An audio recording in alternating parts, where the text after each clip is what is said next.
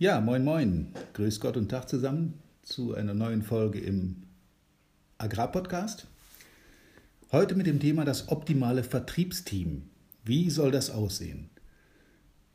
Ich kam drauf im letzten Webinar, da wurde dann aufgrund der zurzeit vorherrschenden Krise danach gefragt, wie man seine Mannschaft motivieren kann und wie man sein Vertriebsteam am besten aufstellt. Deshalb heute aus aktuellem Anlass diese Folge zum optimalen Vertriebsteam. Viel Spaß! Willkommen zu einer neuen Folge von Erfolgreich im Agrarvertrieb, der Agrarpodcast, der dir noch besseres und einfacheres Verkaufen ermöglicht. Auch heute hat dein Vertriebsexperte Walter Peters wieder spannende Themen zusammengestellt, die die Agrarbranche umtreiben und bewegen. Wir wünschen viel Spaß beim Zuhören und hoffen, dass du einige der Strategien noch heute in die Tat umsetzen kannst. Ja, über das optimale Vertriebsteam haben sich schon ganz viele Leute Gedanken gemacht und ich versuche das mal von aus meiner Sicht so ein bisschen zu beleuchten, wie das am besten aussehen sollte, sofern man das steuern kann. Ähm, oftmals wächst so ein Team ja über einen längeren Zeitraum. Da gibt es dann einige ältere, erfahrene, die schon viele Jahre zum Teil unterwegs sind. Es gibt immer wieder Neueinsteiger, die kommen aus dem Studium, haben ihren Bachelor oder Master abgeschlossen, kommen dann in dieses Team mit rein. Es gibt männliche und weibliche Teilnehmer, Insassen eines Vertriebsteams, hätte ich fast gesagt. Und es gibt natürlich auch verschiedene Kulturen. Ja, und wie ein sehr geschätzter Kollege und Unternehmensberater, der war früher mal Manager bei Ford in Deutschland, Daniel Gudewehr, ist ein Belgier, hat auch einige Bücher geschrieben, der Mann. Nach seiner An- Aussage sind äh, optimale Vertriebsteams folgendermaßen zusammengesetzt: Multisex, also Frau und Mann, Multikulti, möglichst auch verschiedene Kulturen in einem Team, und Multigeneration, also jung und alt. Es liegt aber nicht nur am Team. Es liegt, der Erfolg eines Teams liegt natürlich auch in der Führung, nämlich in der Frage, werden die Leute, die da nun mal im Team sind, so eingesetzt, wie es ihren Fähigkeiten und Neigungen entspricht. Zum Beispiel, dass ein altgedienter, erfahrener Kollege mit seinen Stammkunden natürlich ein ja, über die Jahre gewachsenes Verhältnis hat, mit diesen Leuten auch sehr vertrauensvoll und eng zusammenarbeiten kann, was für junge Leute als Neueinsteiger natürlich konkret schwierig ist. Da muss so eine Vertrauensbasis zunächst mal aufgebaut werden zu Kunden. Schwierig ist auch, wenn ein junger, neuer Kollege oder Kollegin ein Gebiet übernimmt von einem erfahrenen Kollegen, der möglicherweise in Rente geht, der also in Ruhestand eintritt. Dann ist es oft so, dass die bisherigen tollen Bestandskunden mit dem neuen Kollegen nicht so recht zurechtkommen. Und da muss man sich erstmal zusammenrappeln, äh, während der neue Kollege plötzlich mit Kunden zusammenkommt, also neue Kunden gewinnt, mit denen auch der alte, erfahrene Kollege nie richtig zurechtkam. Das deutet darauf hin, dass es nicht nur mit Produkt oder Firma zu tun hat, sondern eben auch mit der Person, der Person, die es tut.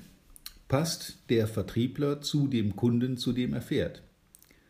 Und ist er vor allen Dingen in der Lage, wenn es denn nicht wirklich hundert Prozent, wenn die Chemie nicht sofort stimmt, ist der junge Kollege oder Kollegin dann in der Lage, dieses Vertrauensverhältnis zu gewinnen, aufzubauen? Nochmal zurück zu Daniel Gudewehr. Wenn ich also sage, Multisex, multikulturell und Multigeneration, dann heißt das nichts anderes, als dass ein Team möglichst heterogen zusammengesetzt sein sollte. Es hilft einem nicht sehr viel weiter, wenn man nur alterfahrene Fahrensleute drin hat, die ihren eingefahrenen Stiefel fahren und auch für Veränderungen nicht wirklich äh, offen sind. Andererseits, wenn man nur junge Leute im Team hat, die halt alle irgendwo in den Job starten, dann müssen auch die erstmal ihre Erfahrungen sammeln, ihre Hörner abstoßen und bei den möglicherweise doppelt so alten Kunden auch erstmal akzeptiert werden. Das Gleiche gilt für Frau und Mann. Es gibt Situationen, da sind Frauen im Außendienst durchaus im Vorteil. Wenn es zum Beispiel um Neukundenakquise geht, Frauen sind sehr kommunikativ, wenn ich das beobachte. Auch in Trainings ist es tatsächlich so, dass Frauen eher kommunikativ sind als äh, Männer, die zum Teil doch recht einsilbig daherkommen und sich auch ein bisschen schwer tun, damit äh, einfach mal so neue Kontakte zu knüpfen. Das fällt Frauen tatsächlich leichter. Übrigens ist das auch im Training zu merken. Eine komplett reine Männergruppe ist, naja, äh, zuweilen schwierig zu handeln, weil dann auch die Witze manchmal die unterste Schublade erreichen.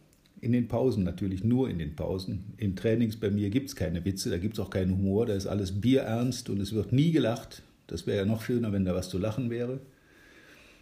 Allerdings muss ich dazu sagen, eine, Reihe, eine reine Frauengruppe toppt das noch deutlich. Also das habe ich schon erlebt, dass man also mit einer reinen Frauentruppe ähm, da auch seine Probleme hat. Also ein gemischtes Feld ist immer sehr schön, das ist immer sehr gut handelbar.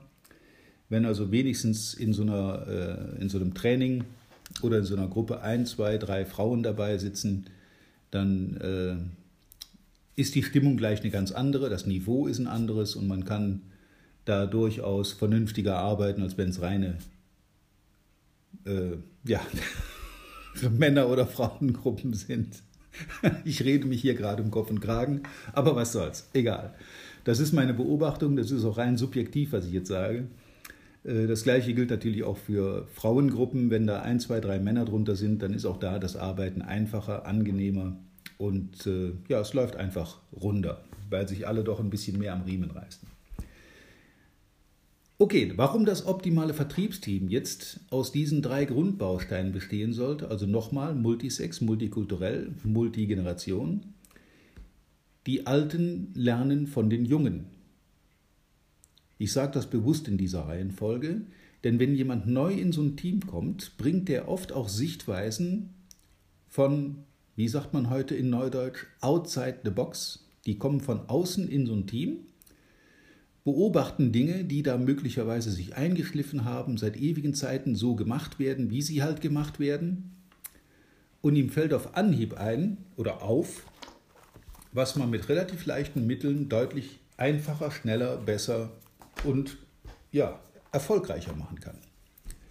Genauso wichtig ist es, dass man in einem Team auch erfahrene Leute hat, denn alle Erfahrungen, die diese Leute gesammelt haben, müssen die Jungen nicht erst mühsam und zum Teil auch sehr schmerzhaft für sich selber machen. Wenn man ein gewisses Alter erreicht hat, äh, ich ja auch, dann gibt man irgendwann tatsächlich zu, dass es durchaus Sinn macht, das eine oder andere Mal mal auf die Älteren zu hören, weil die diese Erfahrungen schon gemacht haben und sich schon eine blutige Nase geholt haben. Das muss man dann nicht zweimal machen. Also ich kann rückblickend sagen, ich hätte in dem einen oder anderen Fall durchaus mal auf meinen alten Herrn hören sollen. Das hätte mir die ein oder andere schmerzhafte Narbe erspart. Ja, warum dann Frau und Mann, Multisex, das haben wir gerade im Training schon kurz beleuchtet. Ähm, es motiviert, wenn Frauen in einer Männergruppe sind oder Männer in einer Frauengruppe, dann sind die Leute irgendwie anders motiviert. Die Gründe möchte ich jetzt hier gar nicht näher beleuchten, aber die Motivation liegt höher, die Leistungsbereitschaft liegt höher. Und warum Multikulti? Es macht durchaus Sinn, auch Blickweisen oder Sichtweisen aus anderen Kulturen mal auf einen bestimmten Ablauf zu äh, legen zu lassen, um das mal zu überdenken, um mal zu sehen, machen wir das so, wie wir das hier seit ewigen Zeiten machen, wirklich richtig. Der Grundgedanke in so einem Team ist natürlich, dass jeder den anderen hilft, dass man sich gegenseitig unterstützt, Stärken und Schwächen ausgleichen kann und eben die Jobs dann übernimmt, die einem am meisten liegen. Ist zum Beispiel in so einem Team von acht oder zehn Leuten, sind da zwei drunter, die die geborenen Telefonakquisiteure sind, dann sollten diese beiden das machen. Dann sollten die beiden durchaus auch für die Kollegen und Kolleginnen Telefonate und Termine vereinbaren. Und es finden sich auch immer wieder Leute drunter, die am Telefon eher so ein bisschen schwach sind und nicht so richtig da zum Abschluss kommen. Übrigens, äh, an der Stelle sei erwähnt, es gibt einen Telefonleitfaden auf meiner Website walter dash peters punkt de zum kostenlosen Download mit ein paar Hinweisen zum Telefonakquise äh, durchführen. Ja, ähm, diese Leute sind aber dann eben entsprechend stark im persönlichen Gespräch. Das führt meines Erachtens auch dazu, dass gerade ältere und erfahrene Leute viel lieber Kaltakquise machen, als Telefon-Terminakquise zu machen. Ja, das Wichtigste bei so einem Team, aus meiner Beobachtung, ist aber die Führung. Ist die Führung tatsächlich in der Lage, also ob das jetzt Geschäftsführer, Vertriebsleiter, Vorgesetzte, wer auch immer das ist, ist diese Person oder diese Personen, sind die in der Lage, die Leute nach ihren Neigungen und Fähigkeiten einzusetzen und die, ja, das Können zu nutzen? Es bringt aus meiner Beobachtung nicht viel, Leute in eine Tätigkeit zu zwingen, die sie ablehnen, die sie äh, ja, aus diesen Gründen natürlich auch nicht gut machen können, wenn jemand furchtbar ungerne telefoniert und auch nicht gerne Neukunden telefonisch akquiriert, dann macht es wenig Sinn, dem eine lange Liste vor die Nase zu legen, im Sinne von telefonier die mal ab und mach Termine. Da wird er sich schwer tun. Allein weil er sich schon von, von innen heraus sträubt, diese, diese Liste abzutelefonieren. Dem Zweiten mag das vollkommen leicht fallen. Der sagt, okay, gib die Liste her, ich bin heute Nachmittag fertig damit.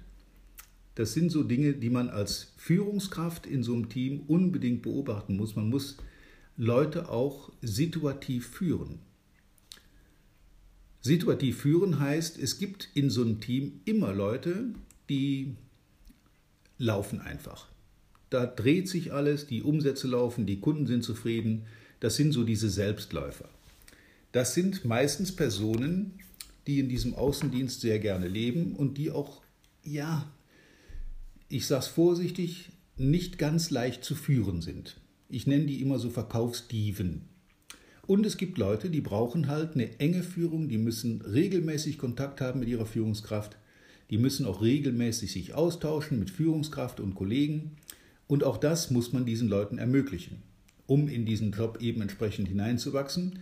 Und das ist eine, eine, eine Anforderung an Führungskräfte, die ich sehr deutlich stelle, Leute nach ihren Neigungen einzusetzen, Verantwortung abzugeben, delegieren, Entscheidungen auch selber treffen lassen, äh, Ziele vereinbaren, immer gemeinsam mit den Mitarbeitern und nicht irgendwo von oben vorgegeben. Das sind Probleme, die dann später zu Schwierigkeiten führen. Ja, so ein paar kleine Hinweise. Auf dieses Thema Vertriebsführung werde ich sicher in einer anderen Folge nochmal zurückkommen. Das führt jetzt hier zu weit, weil das geht dann in so eine Thema, Thematik Management hinein. Aber auch diese Folge wird mit Sicherheit noch stattfinden. Wie führt man effektiv Vertriebsteams? Ja, das soll es dann für heute mal gewesen sein. Vielleicht solltet ihr euch euer Team mal genau angucken, sich wirklich mal zusammensetzen, ein Brainstorming veranstalten und sagen, okay, wer ist für welche Aufgabe am besten geeignet? Es gibt möglicherweise den geborenen Akquisiteur, den geborenen Telefonisten oder den geborenen Berater auf dem Betrieb, im Stall, auf dem Acker. Ähm, dann sollte man die Leute nach diesen Fähigkeiten auch einsetzen. Und das muss nicht immer in strikten Gebietsstrukturen passieren. Das kann man auch, ja, übergreifend machen. Der eine macht die Beratung, der andere macht den Vertrieb. Vielleicht einfach mal darüber nachdenken, dass so ein Team ja auch mal umorganisiert werden könnte, gerade jetzt in diesen Krisenzeiten, wo wir alle nicht die Möglichkeit haben, so frei Außendienst zu machen, wie wir das äh, ja, in den letzten Jahren gewohnt waren. Es hat sich viel verändert durch diese Corona-Geschichte. Und ich denke auch, das wird in der Zukunft für den Außendienst äh, einige Veränderungen mit sich bringen. Wir werden neue Arbeitsweisen entwickeln, möglicherweise mehr online, weniger auf der Straße, mehr online, mehr Telefon und nur nach Bedarf noch zur Beratung rausfahren. Aber das sind so Gedanken, die ich mir gerade im Moment mache. Wie sieht der Vertrieb zweitausendfünfundzwanzig aus, gerade im Agrarsektor? Und das beobachte ich sehr gespannt und bin da auch sehr neugierig auf äh, eure Beobachtung, vielleicht auch mal eine Rückmeldung hier zu diesem Podcast. Ja, meine Lieben, das soll es dann für heute gewesen sein. Ich wünsche euch viel Spaß damit. Durchleuchtet euer Betrieb, äh, Vertriebsteam. Seht euch an, wer welche Stärken hat. Setzt die Leute danach ein und ihr werdet sehen, dass das in sehr kurzer Zeit sich auszahlen wird. Jeder, der eine ungeliebte Tätigkeit gezwungen ausführen muss, macht das garantiert nicht gut. Okay, ich wünsche euch viel, viel Erfolg, viel Spaß wie immer und natürlich... nicht zu vergessen, reiche Ernte, auch in der Krise. Bleibt gesund. Bis zum nächsten Mal, euer Walter Peters. Vielen Dank, dass du heute wieder dabei warst. Wir hoffen, du hattest genauso viel Spaß wie wir. Wenn dir gefallen hat, was du gerade gehört hast, dann war das erst der Anfang. Denn auf walter Bindestrich peters Punkt de Schräger Termin erhältst du kostenlos und unverbindlich ein Beratungsgespräch mit Walter. In diesem dreißigminütigen, völlig kostenfreien Erstgespräch erarbeitet Walter mit dir einen Schritt-für-Schritt-Plan, den du direkt anwenden kannst. Du lernst zum Beispiel, wie du deinen Umsatz innerhalb weniger Wochen deutlich steigerst, wie du mehr Neukunden für dich gewinnst und deine Verkaufsgespräche erfolgreich abschließt. Da Walter immer nur eine begrenzte Zahl von Anfragen bearbeiten kann, warte nicht zu lange. Denn Fakt ist, wer weiterkommen will, braucht einen Experten. Walter hat mit über vierzig Jahren im Vertrieb und fünfzehn Jahren als Trainer schon zahlreichen erfolgreichen Unternehmen dabei geholfen, ihre Umsätze massiv zu steigern und Kundenverhandlungen deutlich zu vereinfachen. Wenn du also wissen willst, ob du für ein Erstgespräch in Frage kommst, geh auf walter Bindestrich peters Punkt de Schräger Termin und fülle das Formular aus. Bis zum nächsten Mal bei Erfolgreich im Agrarvertrieb, der Agrarpodcast. Wir wünschen dir reiche Ernte.